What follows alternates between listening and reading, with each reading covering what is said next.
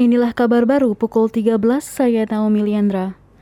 Presiden Joko Widodo melantik Hendrar Prihadi sebagai Kepala Lembaga Kebijakan Pengadaan Barang atau Jasa Pemerintah LKPP masa jabatan 2022-2027 pagi tadi.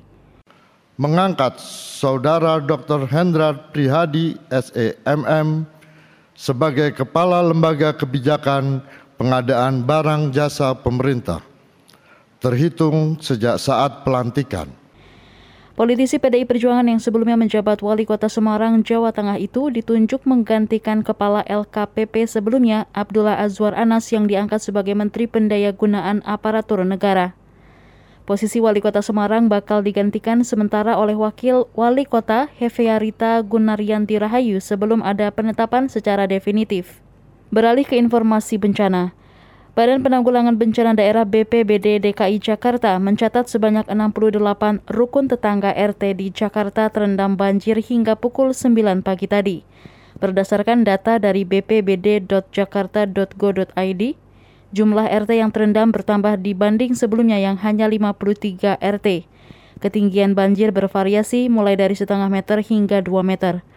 Sebelumnya, Wali Kota Bogor Bima Arya Sugiarto dikutip dari antara memperingatkan warga di sepanjang Sungai Ciliwung hingga wilayah Jakarta waspada banjir karena bendung Katulampa berstatus siaga 1. Kemarin tinggi muka air TMA di bendungan Katulampa mencapai lebih dari 2 meter.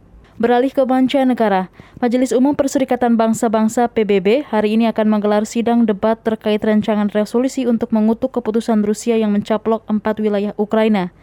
Duta Besar PBB untuk Uni Eropa, Olaf Skog, dalam keterangan resminya menyebut keputusan membawa masalah percaplokan ini ke PBB diambil setelah Rusia menggunakan hak vetonya dalam pertemuan Dewan Keamanan di akhir September lalu. Dewan Keamanan PBB akan menyusun naskah resolusi bekerja sama dengan Ukraina dan negara-negara lain. Sebelumnya, juri bicara Kementerian Luar Negeri Rusia, Maria Zakharova, mengecam pernyataan Sekretaris Jenderal PBB Antonio Guterres tentang referendum di empat wilayah Ukraina. Zakharova menyebut pendekatan Sekjen PBB terhadap krisis Ukraina bias dan tidak berprinsip. Demikian kabar baru KBR, saya Naomi Liandra.